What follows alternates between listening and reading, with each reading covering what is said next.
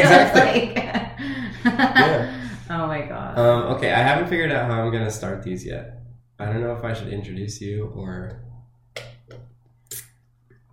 you need a jingle. I need a jingle. I wanted. Uh, I don't know if I ever told you about him, but uh, a guy named Hans, who some of my students at Scripps are like, you have to have him on an episode. But he's like my DJ that I hire, and like I work with him for the Clippers and stuff. Mhm. And I'm like, I need to hit him up and get a 30 Yeah. second jingle or something. Have him do a little jingle at the beginning. yeah.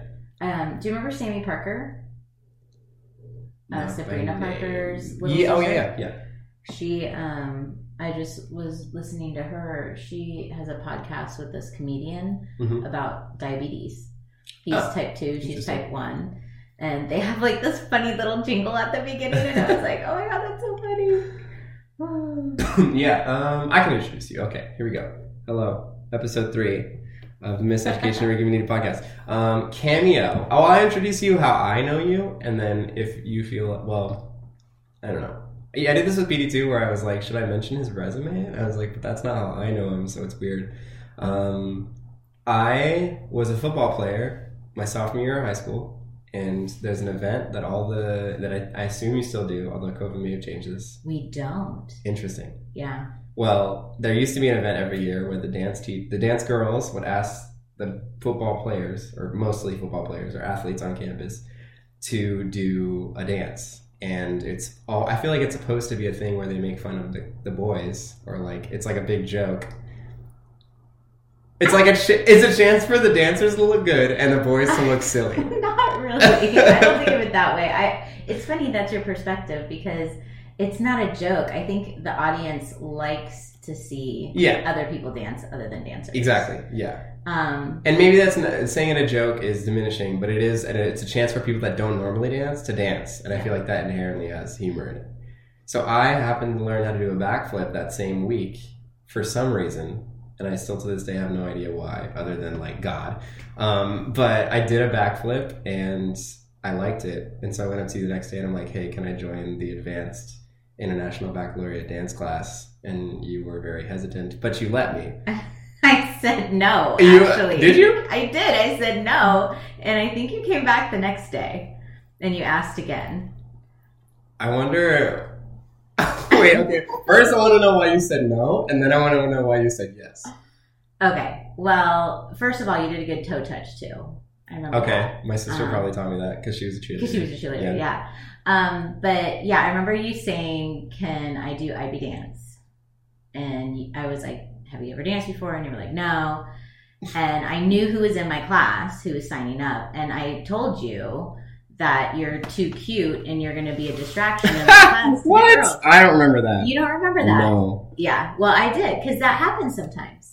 Um, and I just thought that you would make it a joke thing. I didn't know you Yeah. at all. Um, but then you came back the next day, and when you asked, I don't know, there was just something about you that I was just like, all right. And remember, I said trial run. I'll give you a couple weeks. I don't remember that. You and you know you why? It's because in my head I was like, I got this. You're like- I was like, I was like, let's try a couple weeks. But yeah, I remember I remember you being in class the first couple days and I realized really quickly like you're gonna take this class more serious than the kids Yeah. have been dancing forever. Yeah. Um, so I, I so to finish introducing her, I took her class for the last two years of high school, and I always I always say that I started dancing when I was a senior in high school because that was when I went to Thrive and I was had studio like training, but I guess like technic and and when I think of my first year of dancing, I think of sig or uh, the boys dance team and with Sasha and with Josh. And like again not that that's not dance training, but like we were a bunch of dudes just like after school just like being bros a lot of the time. So it's hard to be like we were training for dance. But sometimes i have to remind myself because now i'm like training this hip-hop like I, I talk about hip-hop training all the time and like that is valuable training. Um, and then to this day i feel like your class the ib class is the reason why i got into ucla because in that audition they do a they like literally pull a style out of the hat and then you are put in a room and my room was my first room was hip hop, and I was like, "Cool, thank you, finally."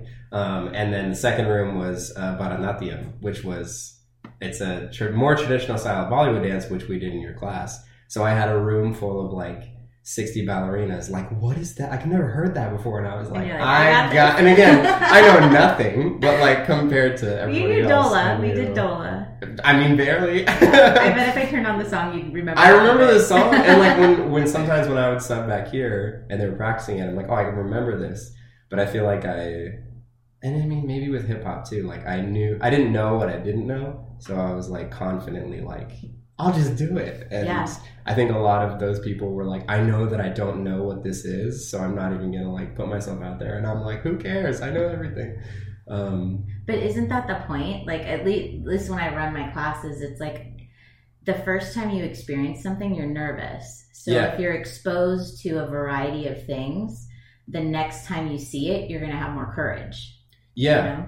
Yeah, and I feel like I don't. I mean, maybe you would have a different perspective perspective because you saw me do it, but I don't remember being nervous when I first started dancing Oh no, you weren't. because I was just like, "Who cares? I'm here," and my friends are making fun of me outside. They're playing football, and then my parents are confused. But like, your who cares? I think your dad was the most confused. yeah, Um, but yeah, but that was great, and that was a great class. You guys had a great energy. yeah. Um, I really enjoyed your age group. What? Okay, so now I'm. we pro- I processed at the beginning of this year is great because when I was a senior in high school, I kept telling when everybody when I got into dance for UCLA or for UCLA dance, I was basically telling everybody, I wanted to either be Aja or Cameo, and I wasn't sure yet. And definitely now I'm leaning Cameo because I'm in the education realm and owning a studio looks really hard. Um, but I remember always like my perspective on education was like I look at what Cameo does and like that's like a dream. Like that looks like so perfect. And I remember we, we've talked about this before, but like when I would say that here in this community, people would be like, "Oh, so you're trying to take Cameo's job?" And I'm like, "No, I don't want to take. I, that's the opposite of what I want to do." Um, but to create something like you've created here um, was always something that I looked up to. And then the beginning of this year, you called me and you were like, "Hey, I have a question about hip hop," and it was like you whatever you were working on in class, I was able to like help out. And then I, it, it, and maybe even told you in the phone call, and I was like,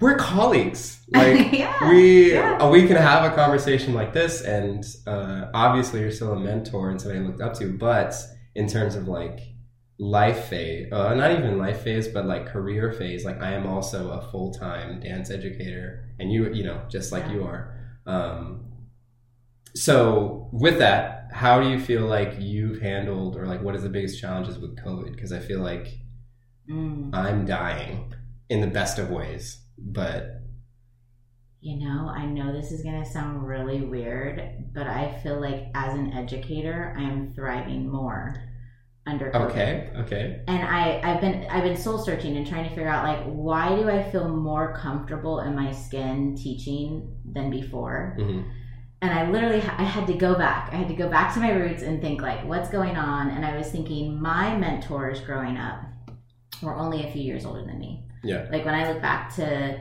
my my people that were the ones that raised me, they started teaching me when they were like 18 or 19 and Mhm. I was like 10 or 11. So not even a decade, you know, gap. Yeah. Um, I started teaching early, so a lot of the kids that I've taught already have like careers in dance. They're teaching on like dance circuits, you know, conventions or teachers, you know, like it's crazy. And um, I was thinking when I first started teaching, right, you you replicate what you like from your teachers. Mhm. Um, and again, that's part of I call it your dance genealogy. Like it's Mhm. just it's in you because that's your parents. You know, Yeah. those are the people that trained you. But during COVID, I had no no mentor for that. You know, I Mm. had no mentor for how to teach on Zoom or how to motivate kids with their cameras off and then teaching outside in 40 degree weather. Like all of that was so new that I just created yeah and I actually feel so much more proud. Like all of my classes have such a different drive, like my beginning to my intermediate to my IB. The material I use, the the um, we use Canvas, which is like Mhm. an online program where you can put everything. Like I just I dug deep, and I have like I don't know. It, it feels I feel better. I feel like I'm actually becoming a master teacher now, Mhm. and I'm this is my like 18th year at Newbury. Yeah. So it's been a long time. So, um, I mean, we were all stressed during COVID, but I think, you know, from a work career standpoint, I, I feel pretty good.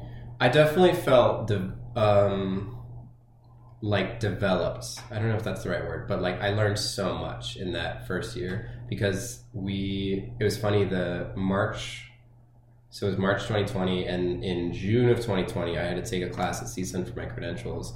That was um, technology in education or whatever. And I remember the very first day that the professor who was really great, Norman Herr, uh, he he said he's like this is the most valuable class in the most valuable time right now. Like this is exactly what you guys are to need. And you're like you better pay attention in this class. And sure enough like i took that was the most useful class that i've taken because the next year was i think student teaching and having to do a lot of stuff with thrive and, and whatever like using all those like technology things related to, to dance and like I have to build Kahoots and I have to do Nearpods and it's like all of these things that all the teachers do. Translating it into a dance setting was Right. like a lot. That's, that's the hardest thing. Almost all the training that you get in this world has nothing to do with dance. yeah, So you have to go- like take it another level. Mhm. Like you have to take it like, okay, that's what they do in English, but how do I still use that in dance? Right. Um, and there's not a lot of mentors out there to brainstorm with, and those that are there are really busy, so they Yeah. don't want to work with you. They don't want to collaborate. They're like, I got my own program to run. all have to figure this out together. Yeah, um, and that was I, I Sammy Simon was we we had took the classes all, all at the same time and like being able to like we actually um, today's Wednesday yesterday we we had a Zoom where we were trying to figure out like our assessments and stuff um, and I think that helped a lot. Like there were a lot of other teachers at the time that I was like what's going on on a regular basis? Like what are we supposed to do uh, with this situation? But like um have you had any i don't know in terms of the regulations with this school. I know that like with my school for example we they can't be within three feet together so we and i've had like principals coming in and, and looking and making sure that that's like being enforced um, like regularly and so like across the floors are weird because like we have to basically spread out across the, the, the whole room and it just creates something different or like i was teaching the Kid 'n Play the other day and I was like, normally you grasp hands, but this time let's touch elbows. And I was like, this is whack. Like you can't. It's not the. Yeah. You use each other's balance. That's the whole point, you know. And you're still at that point right now, the three feet thing. At the risk of getting in trouble, I'm starting to just like try to take liberties in the like for the Kid 'n Play. We're doing it in our dance for our show that we're trying to put on. Um, and I, I started to say just hold hands, but every time you do, you have to sanitize afterwards. Yes. So like before you leave, if you're in that section, make sure you sanitize. Yeah. But do you, have you like had any? Oh yeah. Well, we, when we first came back to school, let's see. I guess that was this time last year. Um, we had to be 100% outside, which is why we kind of built Only that. dance or everybody? uh, only dan- any physical activity had to be done outside. We Okay. couldn't be inside at all. So um, that's why I have those little wheel cor- uh, carts, and I had my laptop and my boom boxes. It was like bringing it back to like Yeah. you know like the days when Sigma. you carried around yeah Sigma exactly. Which I still have that car Yeah. or that hat in the back of my car. um, but um, yeah, outside and masked when Wow. we came back. And then they also, our district divided us into cohorts. So my Mhm. classes That's were true. like, I think my smallest class was six kids, and my largest class was 10 kids. So you're Whoa. teaching a very small group of people. Yeah, no touching.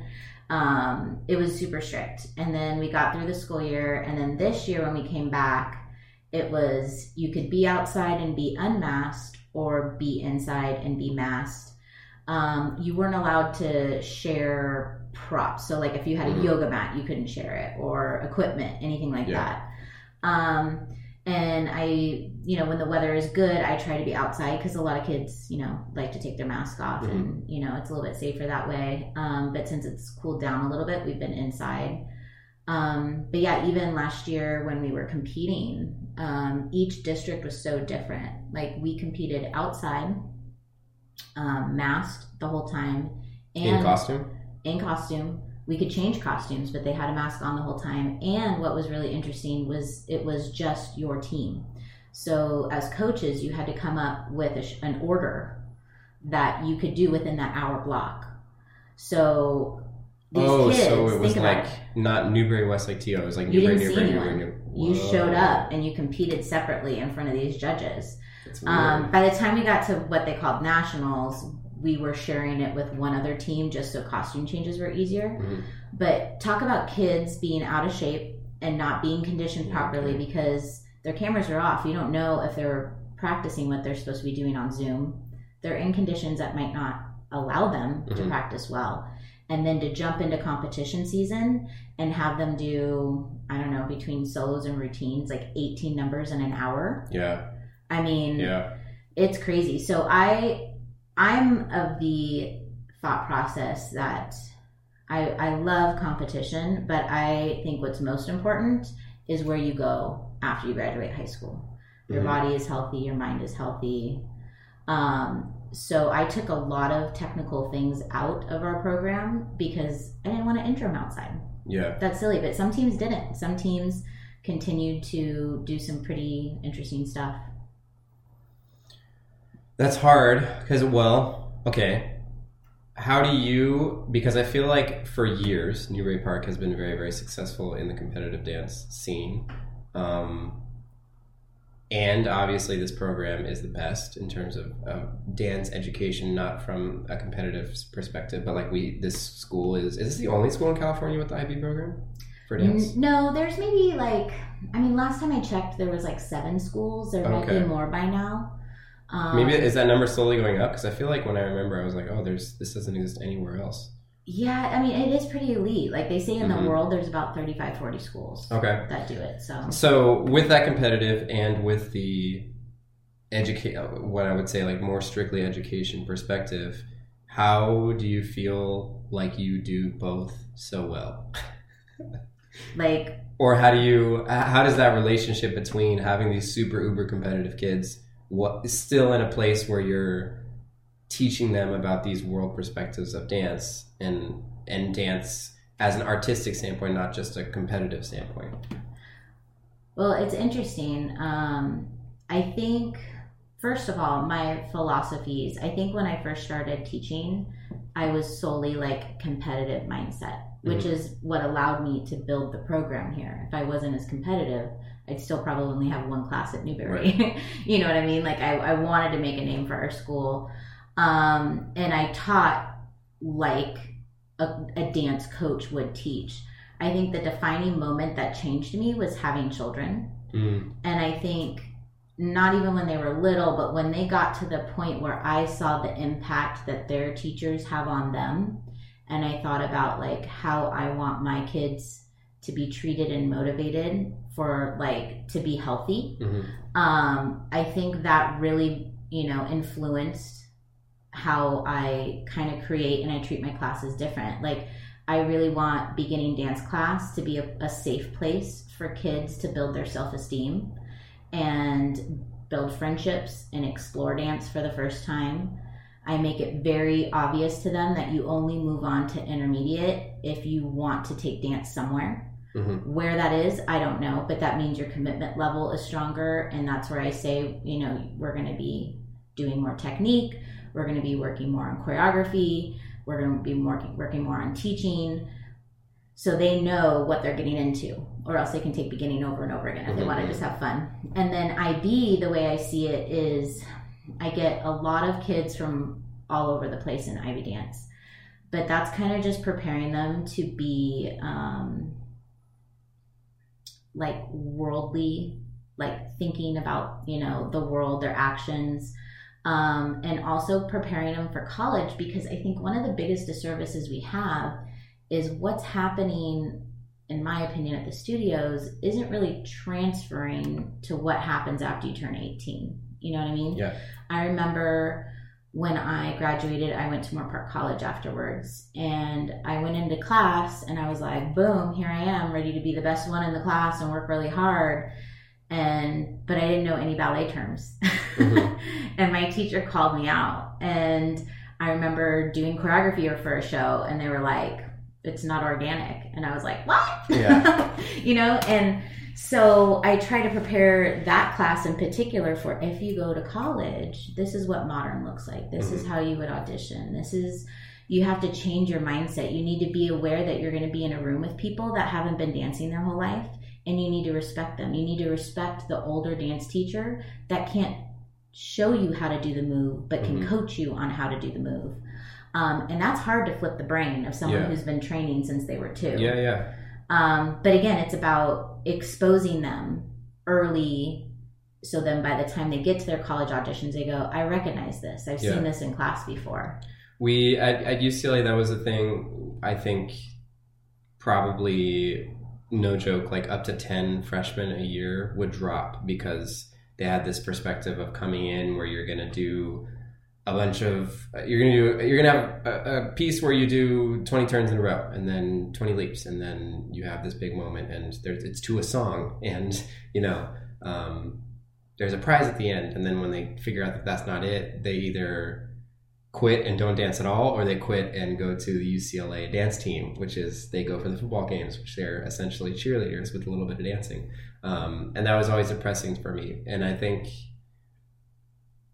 with with you preparing them for well, so like a, a example, um, uh, Olivia Simon, Sammy Simon's little sister, who also danced at Thrive. I remember when she went away for college for the first year, she came back, and this was I was already, I mean, a senior in college, maybe a junior, so I'd already been teaching in the way that I feel like I teach now with like hip hop from a fundamental perspective, and uh, she told me she was like, "Hey, like we need to we need to have a private or something." I was like, "Okay," and this was like winter break, and I was like, "Okay, what's up?" And she was like, "Well, I didn't know these moves had names."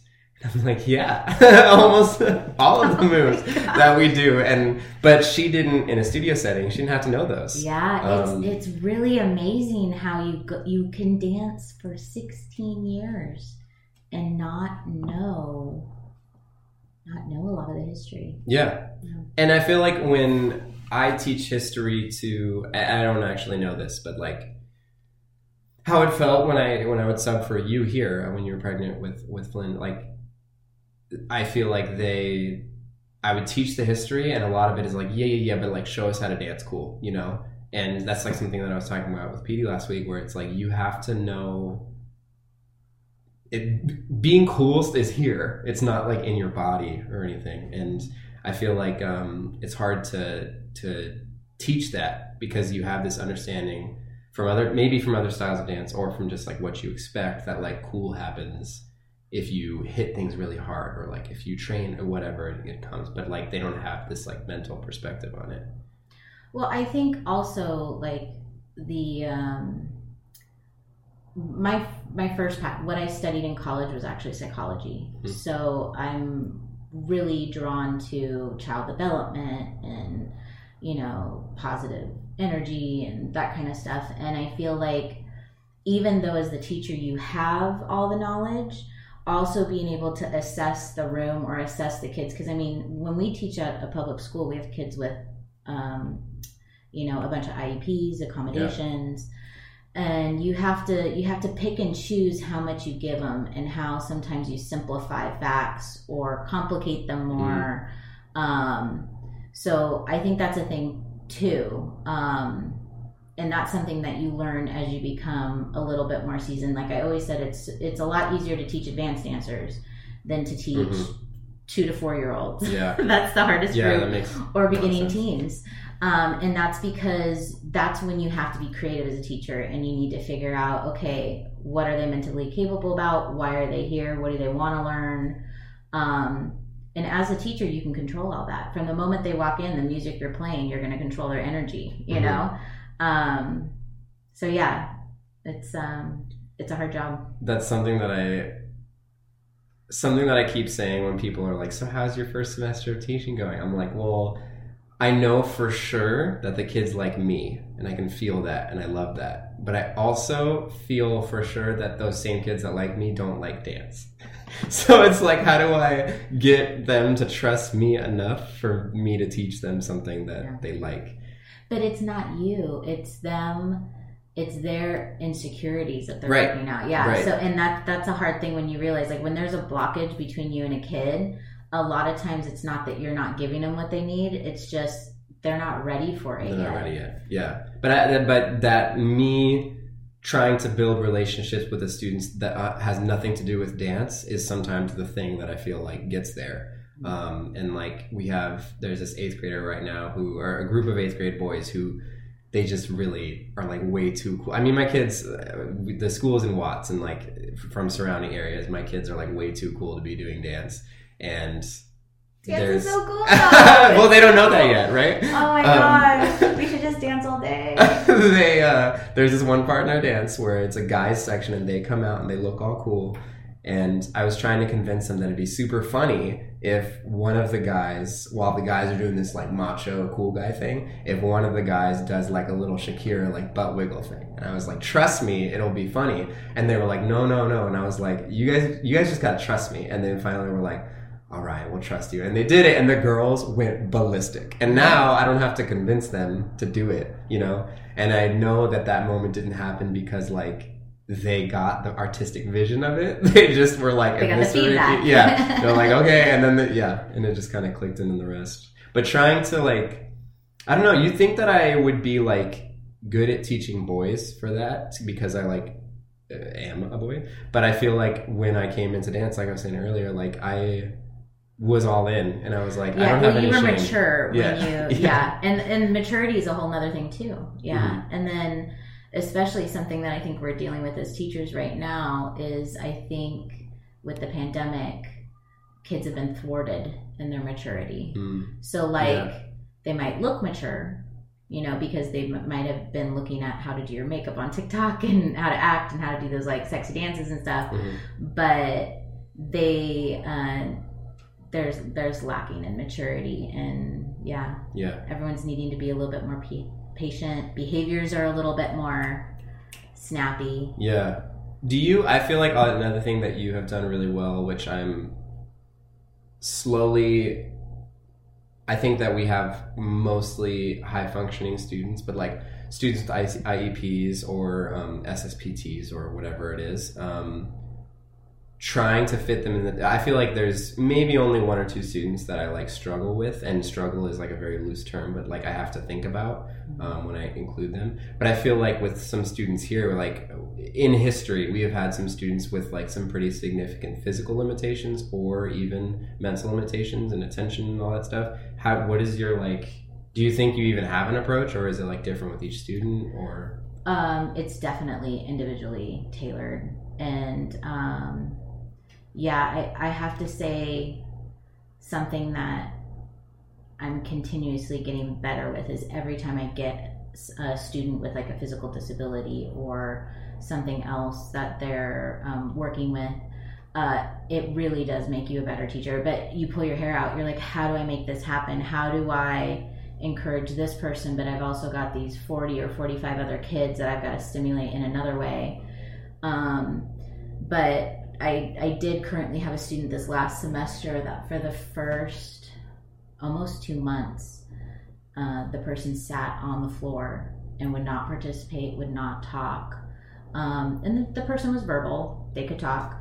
Um, but I remember in our IEP meeting, the parent was ready to like pull the kid out because I was like, it's not happening, you Mhm. know? And then I heard that parent like, okay, we'll move to foods. And I was like, no. I was like, wait, give me one more try. I was like, let's try a couple more things. And Ricky, this child started off with needing colored dots. So each time a formation changed, you had to have, you know, started with the color of the rainbow red, Mhm. orange, yellow, green, blue, purple.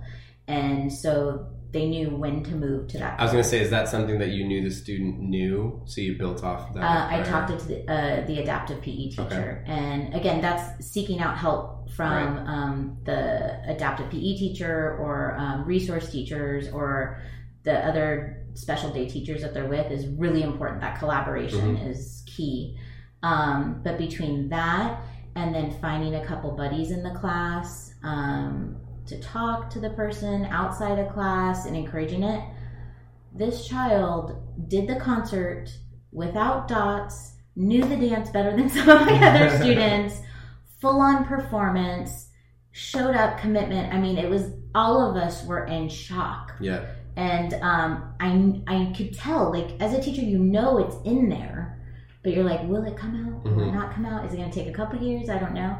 But this student was able to to get it out in a couple months. That's so cool. Yeah, it was awesome.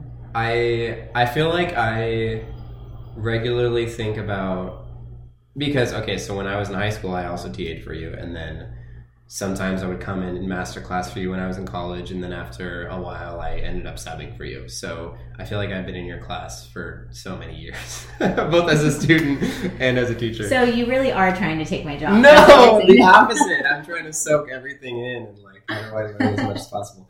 Um, but uh, you always have a group of kids in the back row that are there to talk or they're there to stare at themselves in the mirror and they claim they don't want to dance, but obviously they love dance. And you know that they love dance, but you just have to deal with them being like resistant or rebellious or like whatever that is that's every one of my students. So, how do you handle that from your perspective? Well, I don't think I've had your situation. I don't think I've had a full class of people. Well, maybe Oasis when I started. Mhm. Maybe that one PE class that I had. Um, but you pick at it. You you gain their trust by becoming, you know, more personal with them. A thing that I do that when I have people observe me or I have aides in my classroom, I, I'm guessing other teachers don't do this, but I share my stories and my vulnerability. Mhm. I don't think a lot of teachers do that. Yeah. but like when I see kids that are like kind of giving up or they're struggling with stuff, you know, like I had a horrible time in school. Um, I'm dyslexic. I was in resource for the majority of my schooling. Uh, I never thought I was going to go to college and end up running this program. Um, but I just kept fighting and trying to become better. And I think by sharing that with them, I think some kids see teachers as almost kind of like more perfect human beings in their head. Mhm. I mean, and when I look back, I think I did that with my teachers too. Yeah. You know, you see them at the grocery store and you're like, ah, Yeah. oh my God, why are you in, in public? You Yeah. know? Uh, but I do the opposite technique. I just let them know. Or if I have a kid that's having a hard day, it's I'll share what that was like when I broke up with my first boyfriend. And um, I don't know, it works for me. I also, are you Mr. Medina? Mr. Ricky. Mr. Ricky, yeah. I'm I'm Miss Cameo. Like, um, I think that also kind of takes away kind of that like hierarchy of a Mhm. teacher. Um, and I, I always say whenever I write an email to a parent or or whenever I talk to the kids, I always say I'm working with you. Mhm. Like I never make it feel like I am your teacher and you do what I say. Um, and I think that works for most. You know, there are kids that work well under that pressure of like needing to appease a teacher. Yeah. But I just can't be that teacher. I can't be that one that they struggle with to like impress me. I'd Right. rather have them be real and let's figure this journey out together. Yeah. Yeah, I feel like I, as a younger teacher, I try to like lean on that a lot. And sometimes I feel, I don't know if it's true or not, but it feels like that gets taken advantage of. Like we have an English teacher at our school who's incredible and she she brags about how like strict she is and hard as she is and she expects so much of her students and she like takes great pride in that. And I I we have a thing called advisory where like basically like life skills a lot of the times or whatever new if we have to talk about covid things we talk about it in that class. Um, and uh, i'll i'll enter the room and they'll be like mr ricky! And everybody freaks out and everybody's running around and yelling and the second she enters the room it's like and everybody's dead quiet and I one day I asked, I was like, as, as she entered the room and the mood shifted, I was like, "Do you guys just think that I'm not a teacher either? Like, what what is the difference here?" And I, it's weird because some of those students that I think take advantage of me, and I see it happening, and it I like it frustrates me. I,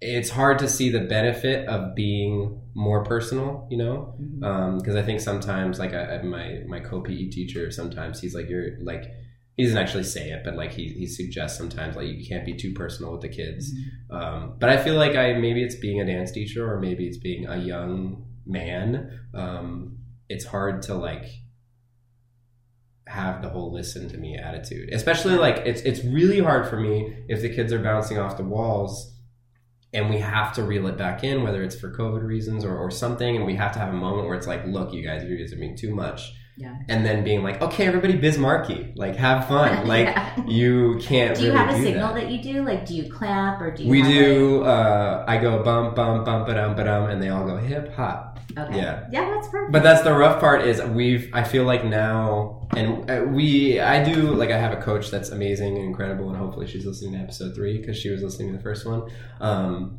but she gives me all these like classroom management tips that I feel like I don't hear. I don't have to do that because everybody wants to be in dance class, you know yeah. but in a place where the students are forced to be in dance class a lot, that call is now like the ones that care about uh, participating or whatever, they'll do it and they'll listen and they'll look. And the other kids, they like ignore me.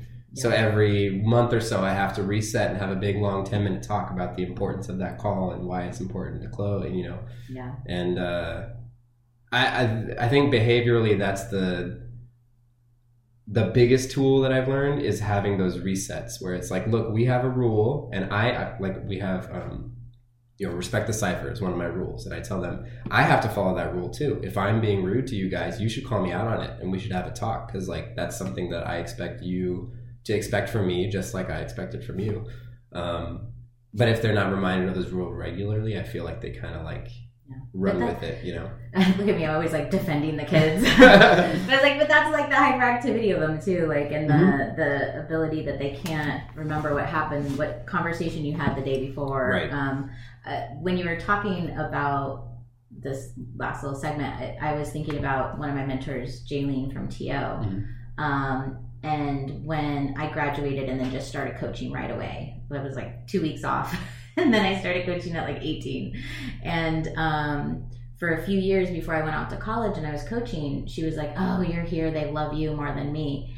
And I was like, What? And she was like, She's like, You're like their sister. And I think when you teach, at your you're kind of like their brother age. Like Mhm. they could have brothers your ages and they'll listen to you and they'll have fun with you. And these might be some of the kids that you look back and you'll bond with the most in your career. Right. and then you'll get to like my age where i'm now the age of the parents of the Mhm. kids that i teach. And you know a lot of teenagers have conflicts with their parents. So i have to approach that and not be a parent to them. Mhm. you know what i mean? In order to be effective um, and then I think once you get to the point where you're grandparent age, they really listen to you. Yeah, Because just they're like, let's be nice to him. Yeah. Yeah. So as you grow and evolve, like your relationships and how you interact with the kids is going to change. Yeah. You know? Do you? Okay, so I never ever thought that I was going to be a middle school teacher until like two months before I started applying places, and I it was because for my student teaching, my first semester, I was at a middle school and I was like, "Ugh, this is the worst. I don't want to do this. And then the second semester, I was at the high school and I was like, how come the middle schoolers were ten times more fun than the high schoolers? and then when I was applying for jobs, this job popped up, and I was like, maybe it's fate, whatever. But I never expected to do middle school. And now with the the problems are few, so it's not like I'm unhappy where I'm at. But like with the problems that I'm having, I think a lot of them are related to those things that I didn't want to teach in middle schoolers. Did you ever think of teaching anything besides high school? Oh, yeah. Well, again, I went to school thinking I was going to be like a marriage and family therapist. Um, that was kind of like the goal. Just on a whim, I happened to like, I remember seeing flyers on campus that was like, take the C, CBEST. And I was like, whatever, I'm going to still Yeah. be in Chico. Why not? So I took the CBEST, not realizing what it would do for me. Um, but my plan, I was going to stay up in Northern California. I was, I was enrolled in esthetician school. Like, I just wanted to still be an artist. And, you know, I figured with being an esthetician and doing hair, like I could um, have a flexible job. So I ended up coming down here because my dad was ill. And um, I was still coaching with TO whenever I was in town. And then I heard about Newbury Park's coach kind of flipping in and out. And I thought, oh, well, if I'm going to be back home in this area, I'd like to run my own program. Mhm. Um, so I was emailing. He ends up being our principal right now, Steve Lapeer. I was emailing him. What was his role when he when you were here? He was um, athletics, Here? and they were they were actually deans back then. Yeah. So, So he- he left and came back then, right? yeah, That's yeah. hilarious. Wow. The administration kind of switches around a bit, but yeah, I remember emailing him a couple times, like, "Hey, I'm coming back in the area," and he'd always email me back, "Thanks, but no thanks. We do have a coach." And then, like a couple days before school started, I was at a wedding and I was sitting at a table, and people were like, "Dude, Newbury's coach just bailed," and I was like, "What?" So I walked into the office on Monday. Never been on campus before. Yeah. And I was like, "I'm Cameo," and they were like, "From Chico." like, they already they already knew and i said i i don't know if it's a rumor or not but i heard you maybe lost a coach and um, they were like do you have time to interview right now and i literally they pulled me right in and i was interviewed by a couple people and then i found out the next day they hired me to coach and when i came in to meet the principal um, he said uh, we have a first period dance class and i said i'm like fresh out of college. I have no teaching credential. And he handed me a card and said, My daughter's enrolled in this program. If you just enroll, we'll hire you. That's so funny. Right? And he's like my daughter. And if his daughter wasn't in that program, what would he have said? Right? So, yeah, I mean, straight out of college with no credential, I was teaching first period, I was coaching fifth, and then subbing in between because I randomly took that CBEST test, right? Um, and then by the end of that year, the theater teacher quit. And I thought, well, that was my minor. Mhm. I'll apply, whatever. So I go into the audition, super fresh, no credential, uh, and applied. And I don't know, but I heard that there were quite a few people. Some people with masters, some people that wanted to transfer from um, other schools from our district, and they gave it to me. Mhm. So I don't I don't know why. I don't know if maybe I just presented myself professional um, in the interview. But then here I was walking in the pack for the first time, learning how to turn on lights and learning how to run a theater program. That's crazy. It's crazy looking back on it. And it's crazy that this is what's funny and because have you done your well you did your student teaching before you started teaching The only thing I haven't done was my uh, TPA. Okay. So in my case, because I was currently teaching and working on my um, credentials, I already had a class. Mhm. Um, so I couldn't do student teaching, right? Unless I quit. Oh, did you do? Sorry, keep going. So my problem was was I wanted to get a credential in PE to do dance, but I was teaching 80% theater. So I had to take two years to build up my program in dance large enough so that I could student teach in my own classroom. so, So- you did student teach for yourself. Yes, I That's ended up paying six thousand dollars for someone to come out twice to watch me in my own I class. hate the public education. Right, the system Um, is like yeah. well, I now and I wonder. I mean, maybe it's not quite for situations like this, but situations where students get hired as their students, they have the internship program now. Mm. So, like, if I, so let's say this school, I met the principal three years ago, and she was like, "You should just start teaching at our school." I could kind of circumvent student teaching using my own classroom, which is a lot more. Um, I don't want to say work, but like it's a lot of. uh, It's a lot at once, right? You don't have time to kind of build up your confidence. You just get thrown into the fire. Um, but you don't have they now you get paid still to have a full-time job and you're paying school but like that's why i didn't do uh, why i took so long with my student teaching because i was like well i got cal lutheran and like i don't want to have to go uh, skip out on um, two classes a week from from cal lutheran to go take nine classes for for csun like i'll just take it slow and i'd rather invest in that. I get to do what i want you know? Um, but that that makes me think of uh, my story with with CLU because like it, where you just happen to be in the right place, at the right time, and it's like okay. And Essence was uh, started the program at CLU, and I love Essence, and I was like, I know, I keep her. doing it. Yeah, I miss her too. Uh, and and I didn't even have a thought about teaching in in a college, a collegiate setting. And then she came to me and she was like, "I'm gonna move soon, and I think you should take over this program because I think you would be really suited for it." Um, And then the first day there, I was like, "Oh, I know what I'm supposed to do with my life now. Like I have, I have to set up whatever I'm doing right now is to set up to do this all the time because like I didn't know that this was possible now, and then now that I'm doing it, I'm like, oh, I'm supposed to be in this setting, you know. Yeah. Um, but I Which is super cool. it. Like, think about it. Like, some subject areas, like, you teach to a book. yeah, And although it's a lot more work for us, I mean, if you're a creative person, like, you literally create what you want to give the kids. Yes, you have your state standards that you got to fit everything in through, but, like, you really have the flexibility to, like, shape people's perspective, you Yeah. know, on, on dance and, and positivity and, you could be as inclusive as you want and it's it's really cool it's funny because when I at the school, I was thinking, I was like, one, I'm gonna have a weird situation where I'm teaching this street culture dominated thing to kids that are from a street culture background. So it's like, how do I convince them that I have something to, to share that, that is worthwhile? Um, but I had, how do I explain what I'm trying to say? They they think that all dance is bad. so like to to teach hip hop dance, I was coming in thinking they're gonna love this, and then when I came in teaching hip hop, they were like, "This isn't cool either, Mister." And I was like, "Well, at least I'm not teaching ballet," and they're like, "It doesn't matter," you know.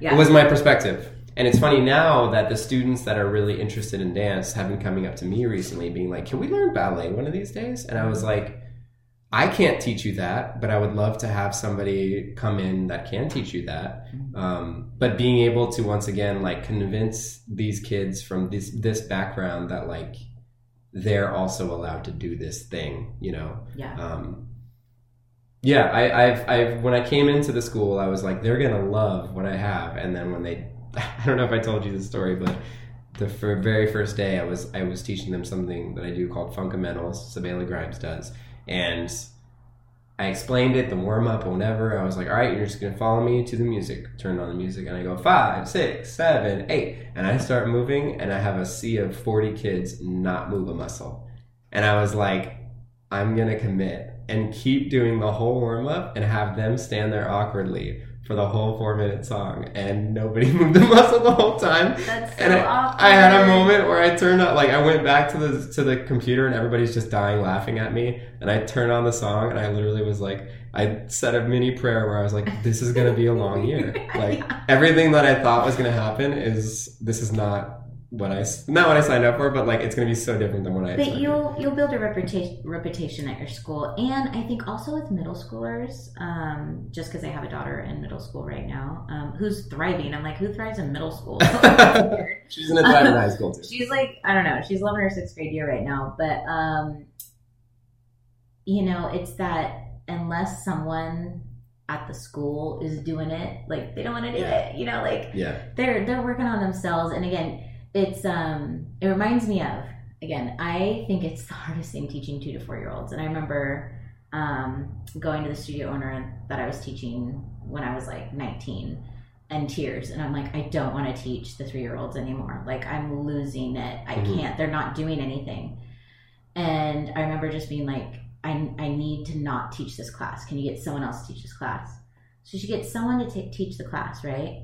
And the next day i like looked in and they knew everything that i taught them Mm. like there was just some blockage with me and i remember the studio owner telling me like come on now like they had it all Yeah. um so yeah i mean pa- the one thing that teaching teaches you is patience Yeah. and how to be professional when people are not professional with you hmm those are like the two skills that you, will thrive at That second one, do you think that that's in relation to other teachers or in relation to students?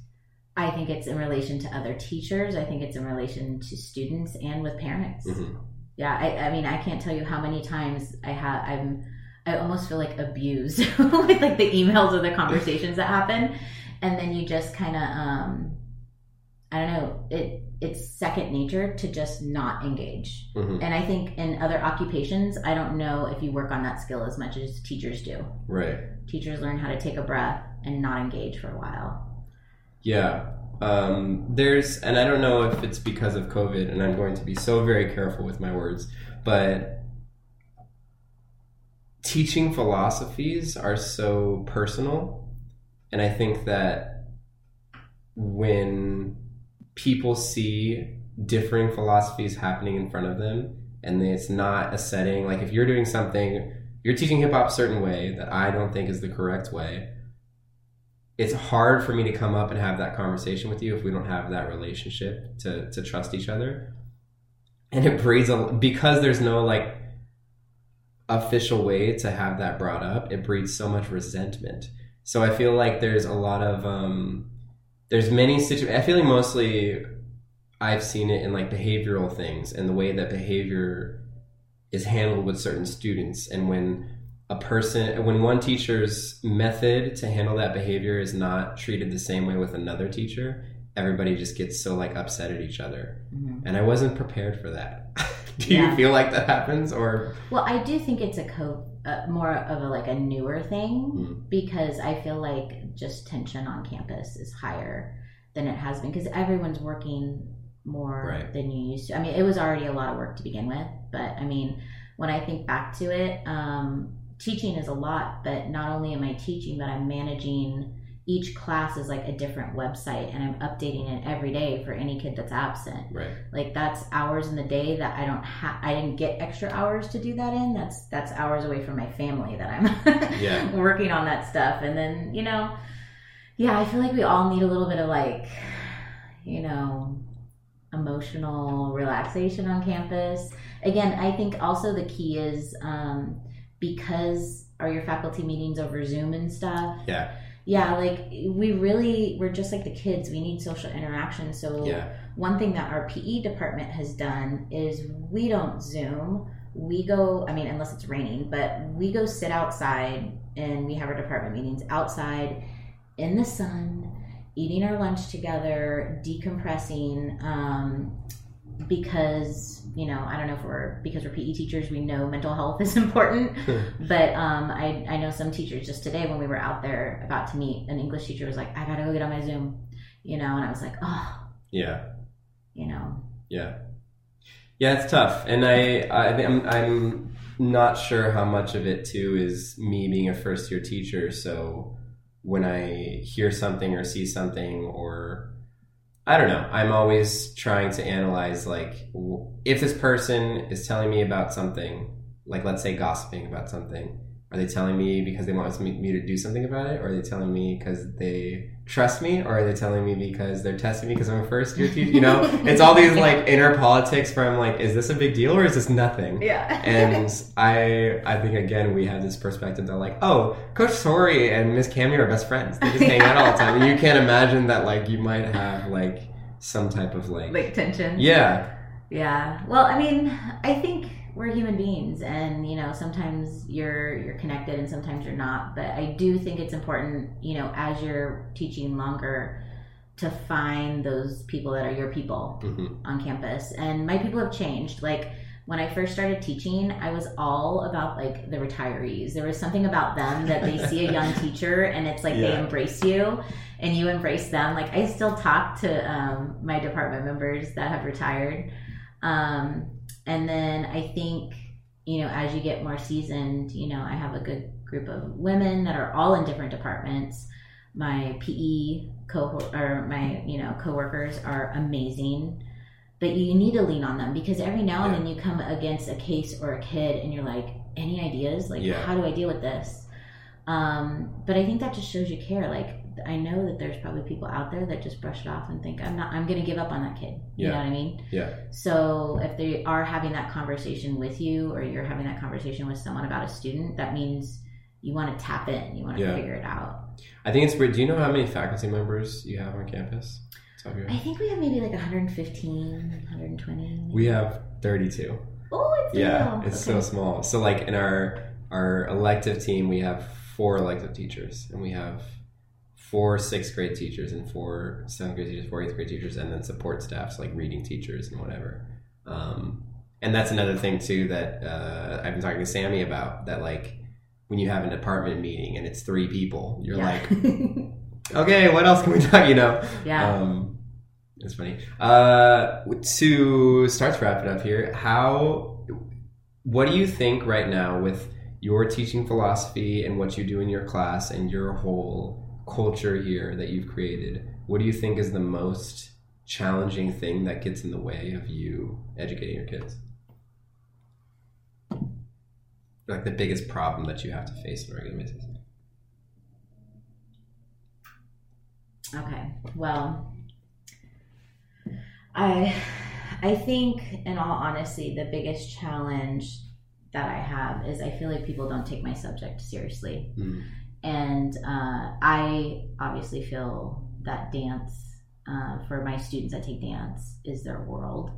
Uh, even the ones that start class because they want to not run in PE, like somehow Yeah. somehow they fall in love along the way.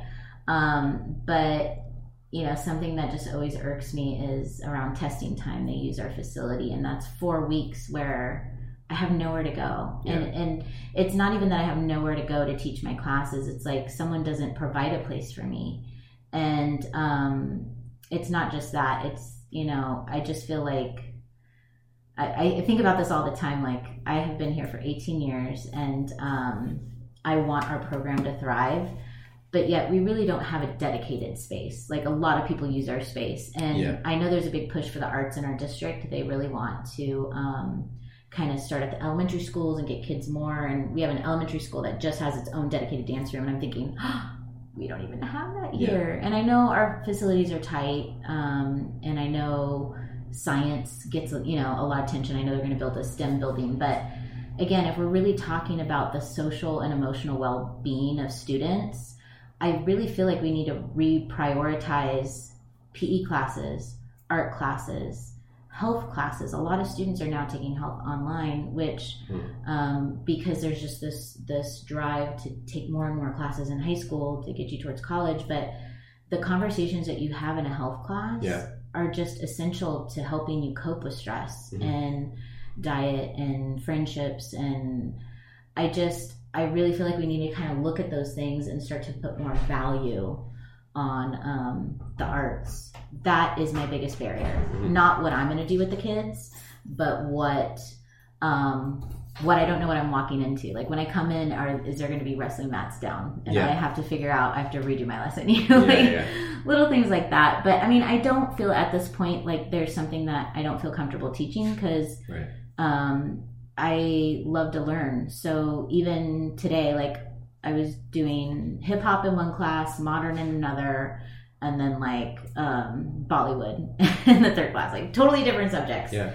And modern is something that I'm not 100% comfortable with. Um, so you do your research. Yeah. You know, you, you pick the people you want to talk about, you pick some videos, and you make connections, and that's what you do. You know, you create your lessons. Wow. Um, do you have? This is the things that I was going to try to encourage in my closing because I don't know if you heard the closing with Petey, but it was a No, but I do want to share my PD story. Oh, yeah, go, on go. or off? Sure. Okay, so your last guest speaker, PD. Yeah. Um, I was a young teacher here, maybe 22, 23, in the middle of a show, like in the, the lighting booth with the sound, with the lighting, all that stuff. And this man comes in the lighting booth, right? And it's dark, you know, in the lighting booth, you have the green lights. And he goes, Hey, are you doing a show? I was like, Yes, I'm doing a show. How, how old were you? I was like 22, 23. It was like my first year. I'm trying to think of how old he was. So he must have been like around the same age, a little older. Yeah, Yeah. maybe, maybe just a year Yeah. or two older. I don't know how old PD is. But anyway, so he he comes in and I and I look at him and I don't even know why. I look down at my paper and I go, Well, I do have like a oh no, no, wait, sorry. He asked first, Are we doing a dance show? I was like, Yeah, we're in the middle of a show right now. And he goes, Do you need a guest performer? And I I don't know why I did this. I should have said no, get out of the booth, like we're in the middle of a show. But I looked down and I realized I had a back to back for like a costume change. Uh-huh. And I said, actually, yeah, in like five numbers, we could use a cap. And then I was like, do you have music? Not knowing who this guy is Yeah. at all. And uh, I can't remember if he gave us a CD. I think he had iPods. Like that's when we had iPods.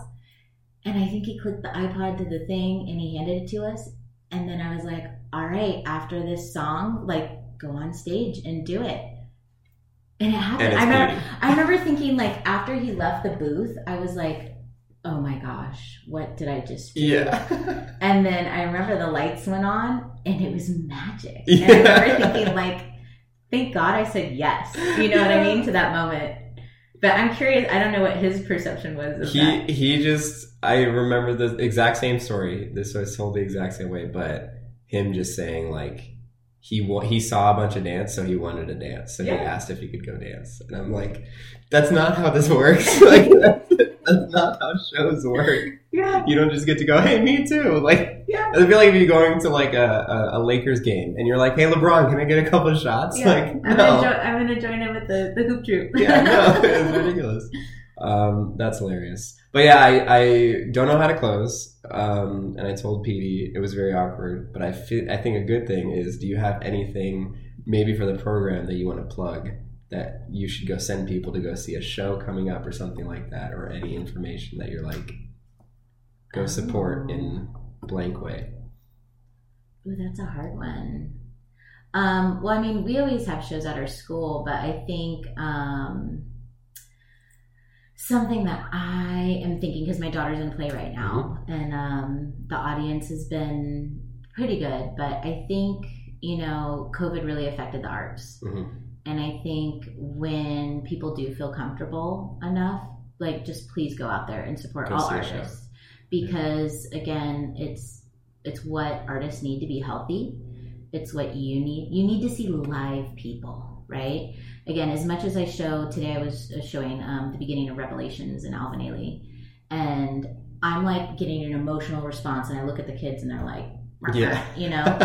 but I'm like, I've seen it live. Yeah. You know what I mean? Like that's the difference. So if I'm going to plug anything, I'm going to say, regardless if it's musical theater, if it's a company, if it's a battle, whatever it is, like go support when you have money, put it there, um, because the artists really need it right now. I love it. Thank you so much. You're the best. You're welcome. Okay, we're done.